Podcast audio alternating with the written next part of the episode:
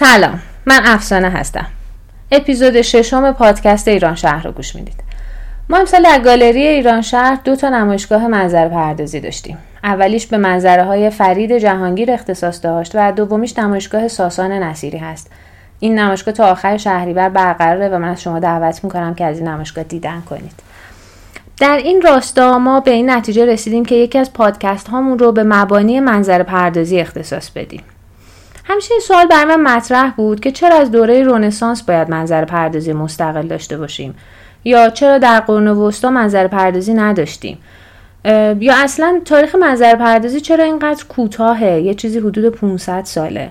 این شد که توی این روزهای میانی شهریور که دانشگاه هم تازه باز شدن و دانشجوها در رفت آمد هستن توی یه فرصتی بین کلاس های دکتر امیر نصری این سوالها رو ازشون بپرسم. ایشون گفتن که ما باید به مبانی منظر پردازی و فلسفه منظر برگردیم تا جواب این سوالها رو پیدا بکنیم. و توضیحاتی که ایشون به من دادند رو شما در ادامه این پادکست میشنوید.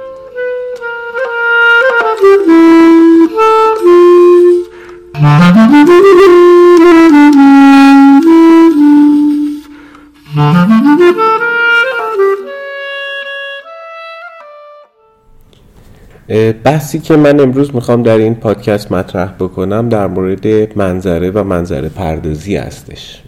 به طور خاص وقتی از منظره صحبت می‌کنیم منظره رو به عنوان یه ژانری در نقاشی در نظر می‌گیریم که این ژانر در نقاشی سابقه چندان بلندی نداره. یعنی حدود 500 سال به طور عام هستش که ما با منظره پردازی روبرو هستیم.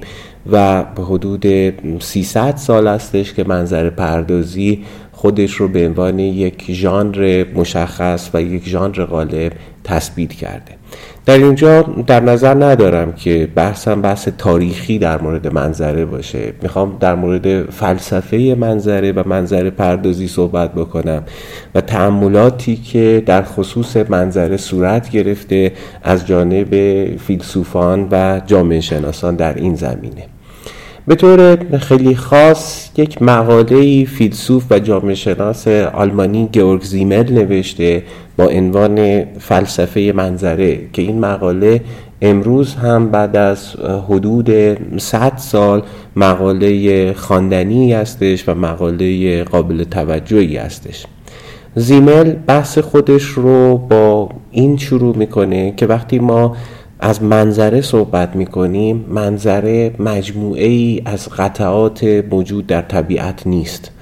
منظره بخشی از طبیعت نیست که اون بخشی از طبیعت رو ما وارد تصویر می‌کنیم و وارد نقاشی می‌کنیم. بلکه وقتی که ما با منظره روبرو میشیم منظره درسته که یک امر دیدار پذیر هستش یک امر دیداری و بسری هستش اما آن چیزی که زیمل روش انگشت می‌گذاره اینه که ادراک منظره از جانب انسان چگونه هستش و بحثش این هستش که وقتی منظره پردازی وارد هنر میشه و به طور خاص وارد نقاشی میشه باز میگرده به ادراک این امر بسری یا امر دیداری که در طبیعت هستش. ببینید به طور خاص وقتی ما راجع به منظره صحبت می‌کنیم تصورمون این هستش که ما یک نقطه ای در زمین هست و اون نقطه ای که در زمین موجود هستش اون نقطه موجود در زمین رو وارد تصویر می‌کنیم.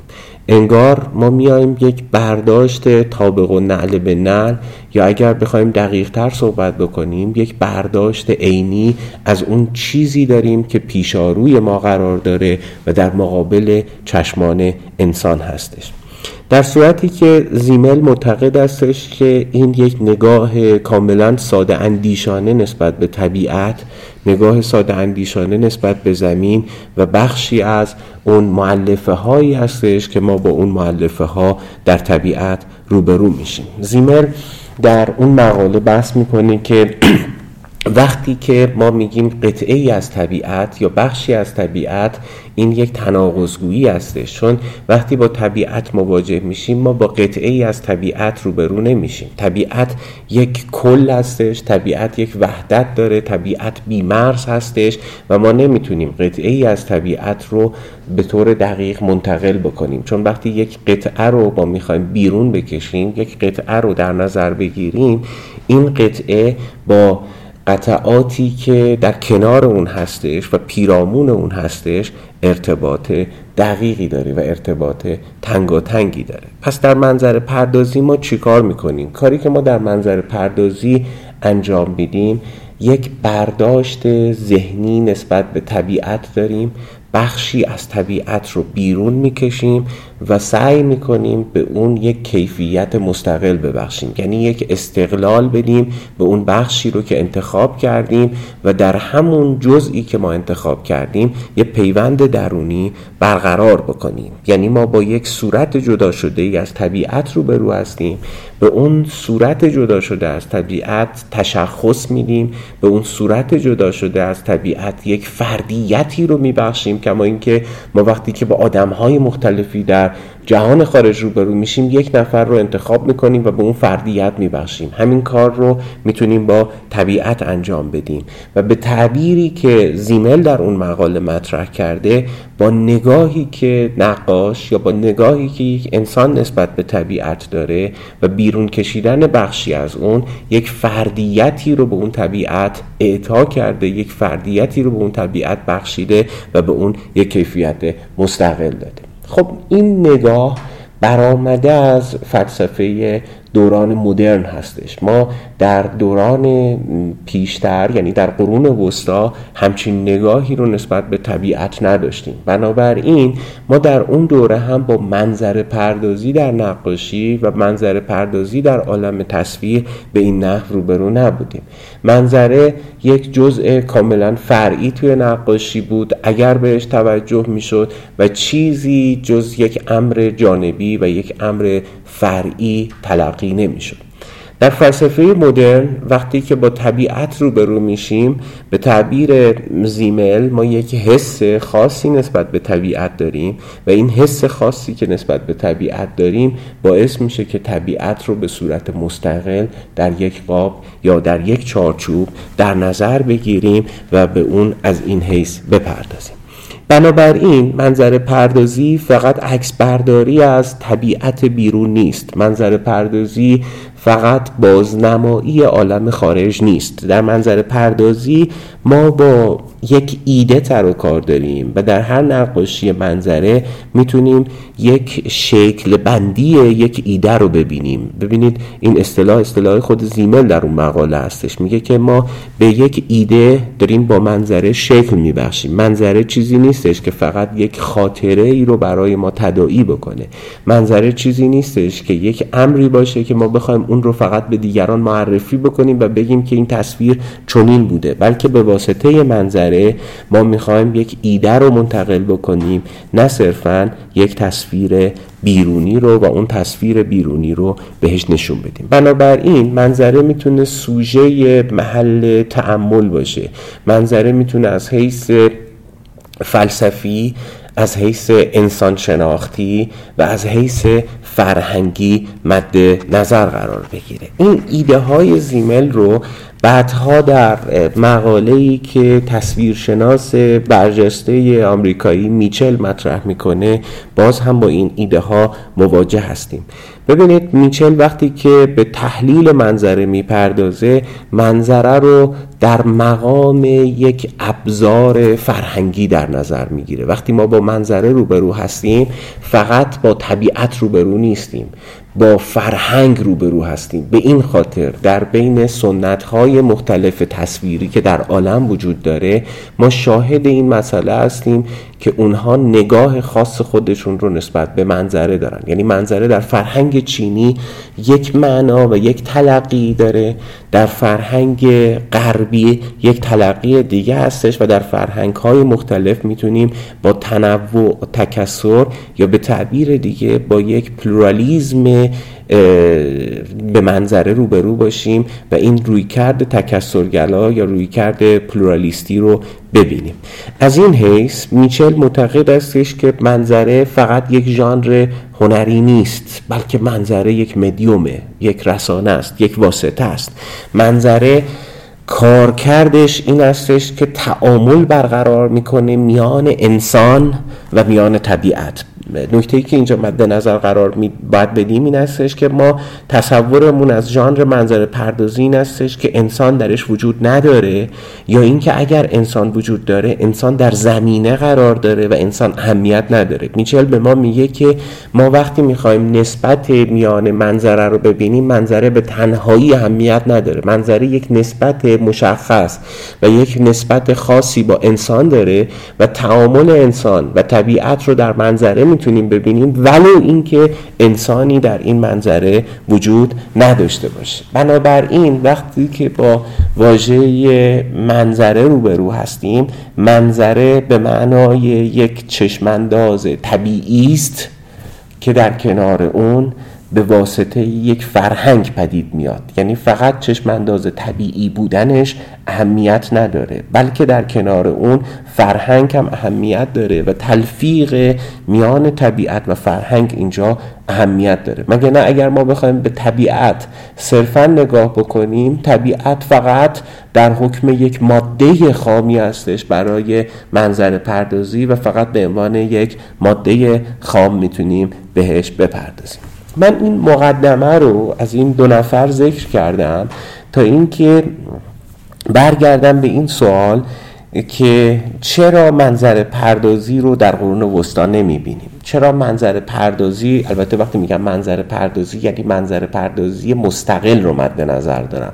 نه اینکه طبیعت وجود نداشته باشه تو نقاشی تو نقاشی قرون وسطایی. نه اینکه طبیعت در نگارگری ایرانی وجود نداشته باشه که وجود داره.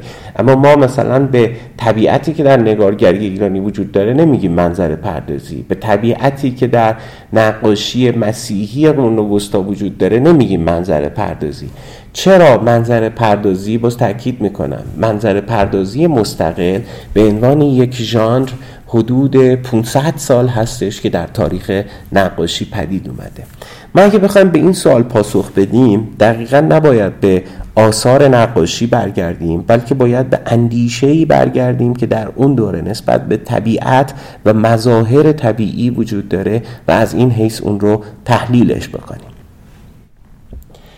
چرا منظر پردازی اساساً از دوره رونسانس پدید میاد و اونم نه رونسانس ایتالیایی یعنی اون چیزی که ما عادت ذهنیمون است. وقتی از رونسانس صحبت می‌کنیم تمرکزمون میره در رونسانس ایتالیایی. بلکه منظر پردازی از رونسانس شمال پدید میاد. و اگر تاریخ دقیق تری رو بخوایم براش در نظر بگیریم اواخر قرن پانزدهم و اوایل قرن 16 هم می‌تونه تاریخ به نسب دقیقی باشه برای پیدایی منظره. ببینید سه تا سنت وجود داره که بعد این سنت ها رو بهش توجه داشته باشیم. این سنت ها به عنوان یک امر جانبی به منظره توجه می‌کردن. یکی سنت ونیزی هستش یعنی سنت رنسانس ونیز هستش که به منظره توجه می‌کنه. مثلا در کارهای نقاشی جوانی بلینی مسئله رو می‌بینیم در نقاشی های مذهبیش. دیگری سنت فلاندری هستش که باز با منظره به عنوان یک امر جانبی نگاه می‌کنیم. اما سنت سومی که من اینجا مد نظر دارم سنت حوزه دانوب هستش یا نقاشان آلمانی. و این نقاشان آلمانی که باهاشون روبرو هستیم مثل کراناخ پدر و پسر مثل آلبرشت دورر و آلبرشت آلتدورفر که بعدا بهش اشاره می‌کنم در این پادکست کسانی بودند که به منظره توجه خاص داشتن و نخستین منظره مستقل در بین این نقاشان پدید اومد. کاری که اونا کردن چی بود و نگاهی که اونها داشتن چگونه بود. برای اینکه این نگاه رو توضیح بدم باز می‌خوام یک بازگشتی داشته باشم به یک اصطلاح فلسفی که در فلسفه مدرن پدید اومد و بعدا در قرن بیستم ژاک دریدا از این اصطلاح استفاده می‌کنه. اصطلاحی هستش تحت عنوان اصطلاح پاررگون که اصطلاح پاررگون رو نخستین بار در متون فلسفی در نقد سوم کانت باش روبرو هستیم. برای کسایی که این پادکست رو میشنون این اصطلاح اصطلاح خیلی ترسناکی نخواهد بود. یعنی نترسن از این حیث که اصطلاح پاررگون رها از اینکه ما بخوایم راجع به فلسفه کانت یا فلسفه دریدا صحبت بکنیم. اصطلاحی هستش که از دو تا لفظ تشکیل شده. یکی پار به معنای ضد و همراه هستش و دیگری ارگون به معنای کار هستش. یعنی یک کار جانبی یک کاری که همراه هستش. و خب طبیعتا وقتی از این زاویه بخوایم به اصطلاح پاررگون نگاه بکنیم پاررگون مثل قاب نقاشی هستش مثل تزئینات هستش مثل لباسی هستش که بر تن یک مجسم است. حالا چرا اینو میگم؟ از این حیث میگم که وقتی که به نقاشی های این دوره نگاه می‌کنیم می‌بینیم که منظره همون اصطلاح پاررگونه یک کار جنبی هستش یک حاشیه یا یک پس زمینه هستش. به عنوان مثال وقتی که بلینی خانواده مقدس رو ترسیم می‌کنه در پس زمینه این نقاشی ما با یک طبیعت روبرو هستیم. این طبیعت میشه یک جنبه فرعی. این طبیعت پردازی یک امر مستقل نیست. و چه اتفاقی میفته که این تبدیل به یک امر مستقل میشه؟ یعنی از خصلت پاررگون خارج میشه از حاشیه تبدیل به اصل میشه و اون چیزی که بعدا در ژانر منظر پردازی ملاحظه می‌کنیم یعنی اینکه منظر پردازی مستقل داریم و منظره تبدیل به یک اصل میشه توی نقاشی. ببینید اتفاقی که با این مسئله میفته یک تغییر دیدگاهی هستش و یک ادراک متفاوت نسبت به طبیعت هستش که در این دوره شکل می‌گیره. این ادراک متفاوت نسبت به طبیعت این هستش که همونطور که ما از انسان در این دوره پورتره پردازی می‌کنیم و پورتره های مستقل پدید میاد حالا میایم از طبیعت می‌خوایم پورتره پردازی بکنیم. اگه بخوام خیلی مشخصتر صحبت بکنم منظر پردازی همون پورتره پردازی از طبیعت هستش. همون قطعه ای هستش که به تعبیر زیمل متناقض بود. اما قطعه ای هستش که ما از طبیعت بیرون می‌کشیم و می‌خوایم یک کیفیت مستقل بهش اعطا بکنیم و یک کیفیت مستقل براش در نظر بگیریم. بر این مبنا شاهد این هستیم که در سنت نقاشی دانوب یا سنت نقاشی آلمانی یعنی رونسانس آلمانی شاهد این هستیم که یک موضوع خیلی مهم در نقاشی های مذهبی پدید میاد. موضوع مهم نقاشی های مذهبی که موضوع شمایل نگاری هستش جروم قدیس هستش. جروم قدیس که همه شما در سنت های نقاشی متعدد بارها و بارها بازنمایی های مختلفی از جروم قدیس در حالات مختلف دیدید و جالب اینجاست که تا آخر قرن 19 هم, این بازنمایی ادامه داره. حتی بین نقاشان رالیست به خاطر کیفیت زندگیش همیشه وقتی نقاشان سفارش می‌گرفتن که جروم قدیس رو ترسیم بکنن و بازنمایی بکنن ناگزیر بودن که به منظره هم بپردازن. و این ناگزیر بودن به این برمیگشت که جروم قدیس عزلت گزیده بود در طبیعت شهر رو ترک کرده بود و به طبیعت رو آورده بود و می‌خواستن زندگی جروم و طبیعت رو نشون بدن ناگزیر بودن که طبیعت رو به انهای مختلف نشون بدن و به طبیعت بپردازن. یعنی در اینجا یک سوژه انسانی داریم یک انسان داریم و یک طبیعت داریم. طبیعت خب به طور مشخص در ابتدا در این نقاشی ها تبدیل شده بود به یک امر فرعی. اما کم کم می‌بینیم که طبیعت به این طبیعت توجه می‌کنن و طبیعت تبدیل به یک اصل میشه. طبیعت از اون نقش پاررگون یا اون نقش مکمل توی این نقاشی ها خارج میشه. به تعبیری یک رابطه میان یک امر والا و یک امر نازل برقرار میشه. یک رابطه ای میان انسان و طبیعت در این نقاشی ها مطرح میشه. خیلی جالب هستش که در قراردادهایی هم که در این دوره با نقاشان می نوشتن از قبل مشخص می‌کردن که نقاش اگر قرار فلان موضوع مذهبی رو بپردازه این موضوع مذهبی نباید در فضای داخلی باشه. این باید در طبیعت باشه. و اینجا هستش که طبیعت اهمیت پیدا می‌کنه که خب البته طبیعت در این دوره دلایل دیگری از اهمیت هم داشته که یکی از اون دلایل این هستش که اون نگاه قرون وسطایی نسبت به طبیعت جای خودش رو به یک نگاه کاملا مدرن میده. ببینید در نگاه قرون وسطایی طبیعت علاوه بر اینکه یک نمادی از قدرت الوهی بود. در کنار اون طبیعت یک وجه خولناک و یک وجه ترسناک داشت. به این خاطر که جایگاه شیاطین و موجودات شریر بود. و خب طبیعتا به طبیعت نگاه مثبتی وجود نداشت. نگاه منفی وجود داشت. و این نگاه منفی تعمین پیدا کرد در سنت تصویری که در این دوره شاهدش بودیم. حالا برگردم به اون ماجرای جروم قدیس که می‌تونه یک آغازی باشه به تعبیر ملکوم اندروز که کتابی خیلی جالبی نوشته که به فارسی هم ترجمه شده به نام منظره و هنر غرب. در اونجا اندروز ادعا می‌کنه که پایگذار مبانی منظر نگاری تصاویری بوده که از جروم قدیس ترسیم شده و بازنمایی جروم قدیس کمک کرده به اینکه منظر نگاری شکل بگیره. چرا؟ به این خاطر که ما در بازنمایی جروم قدیس عزلت از شهر رو داریم تنش میان شهر و روستا رو داریم عالم طبیعت رو داریم جایگاه انسان رو داریم.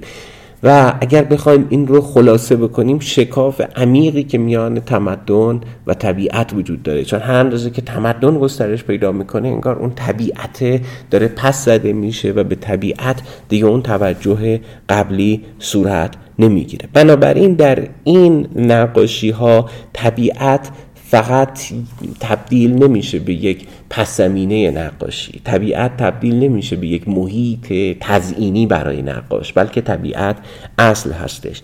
و خب طبیعتا از این نقاشی های مذهبی راه باز میشه برای اینکه نقاشی هایی با موضوعات غیر مذهبی پدید بیان و این موضوعات غیر مذهبی به طبیعت بپردازه.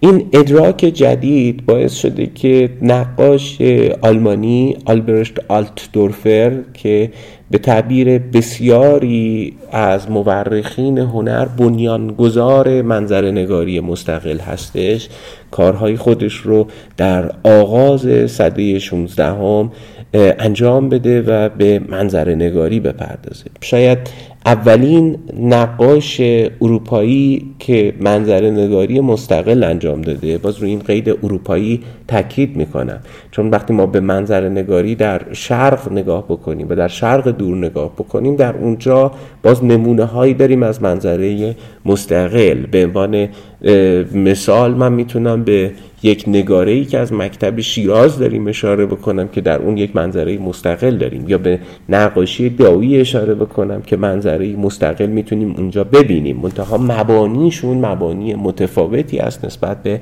نقاشی اروپایی. کاری که آلدورفر انجام داد این بودش که بدون حضور انسان اومد طبیعت رو ترسیم کردش و در اونجا ما با یک فضای خالی از سکنه روبرو هستیم با درختانی روبرو هستیم که این درختان رو بعدا در سنت نقاشی آلمانی تا منظره های فردریش می‌تونیم ملاحظه بکنیم با بخشی از طبیعت روبرو هستیم که این طبیعت وجه انسانی داره.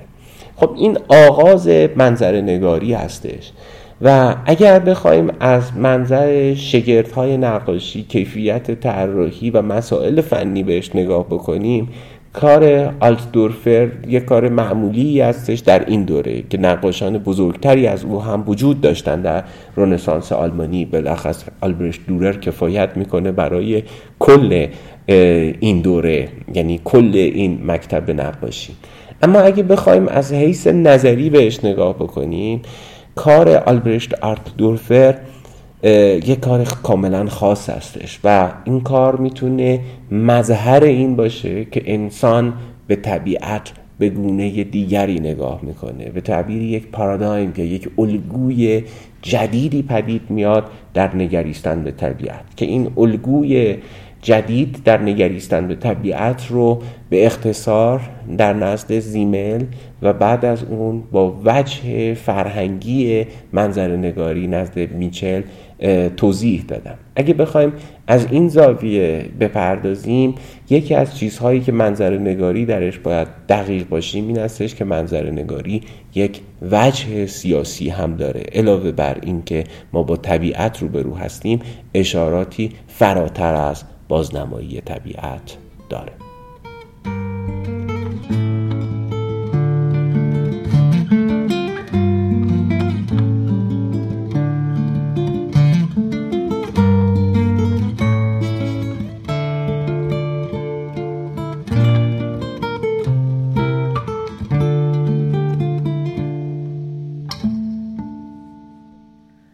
صحبت های دکتر امیر نصری رو شنیدیم درباره مبانی منظر پردازی و کلیت فلسفه منظر پردازی. متاسفانه ما فرصت دیگه نداشتیم که به این گفتگو ادامه بدیم و من بسیار امیدوارم که بشه در آینده درباره این موضوع بیشتر صحبت بکنیم. حالا توی پادکست بعدی ما یه 500 سالی از تاریخ میپریم و درباره هنر معاصر صحبت خواهیم کرد. پس تا پادکست بعدی.